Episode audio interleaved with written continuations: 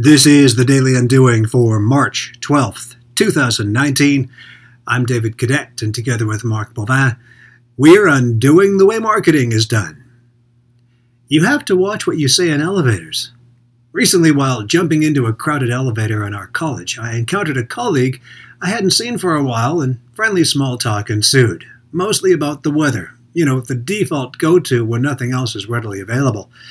But in Calgary, Canada, it's actually been a meaningful topic over the past month, with colder than normal weather gripping us all. Oh, well, she said sarcastically.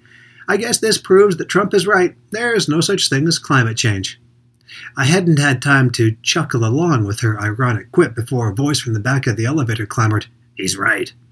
Awkward seconds ensued as the elevator more slowly tugged itself up to the higher floor.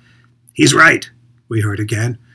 Clearly, the voice we heard belonged to a co traveler who wanted our attention. So, those who did not have their ears plugged into a digital device turned to him.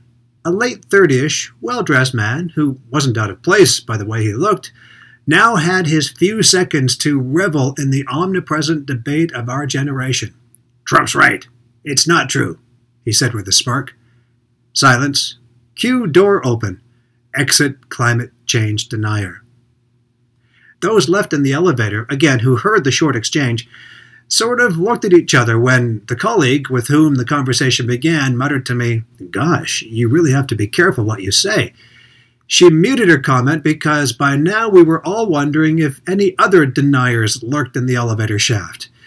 It was as if we had all kind of simultaneously come across a rare species of man, but then wondered if anyone else in the elevator shared the same view.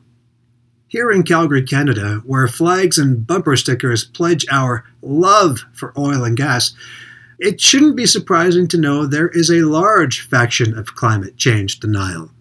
Earlier that week, Obama had graced Calgary with his presence and predictably preached the counter narrative, warning of, quote, human tragedy on a scale never witnessed in history, unquote, while condescendingly placating us, saying oil and gas had been a noble resource for a century, and for that we deserve a nice little pat on the head. Former U.S. President in full throttle with his facts, dude on elevator representing millions of others with their facts. What's missing in this, and so much of our social discourse, is open minded discussion. Far from it. Our minds are firmly made up, virtually blocking all other counter opinions from entry. We can blame this on social media, how we now only get news that aligns with our beliefs. We can blame it on absolutist world leaders and influencers and their propensity to propagate their opinions digitally. But those are all external drivers. They are symptoms of something more deeply rooted, when and how did we evolve or devolve away from a willingness to accept the other side of an argument? And are we moving away from that forever? It's a great recipe for stifling progress and innovation if we are. Sure, we have our opinions, strong ones too. As academics and authors, we're supposed to, right? But we're also fathers of young children, girls, in which role we feel, anyway, obliges us, more so than our professions, to seek and speak truth, to have critical thinking and open minded discussions, to bring empathy forward as an attitude rather than just an emotion, to listen rather than just speak.